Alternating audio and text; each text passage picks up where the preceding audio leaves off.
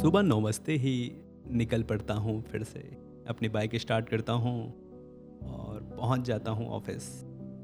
Good morning ma'am, good morning sir का ये सिलसिला फिर से शुरू होता है।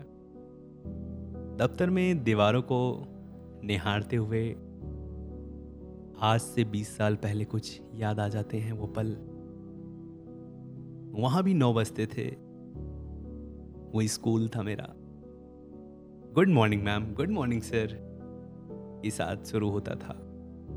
वहाँ आज़ादी थी, खेलने की आज़ादी, पढ़ने की आज़ादी, कंधों पे जिम्मेदारियाँ नहीं थी। लेकिन आज कुछ ऐसा ही है।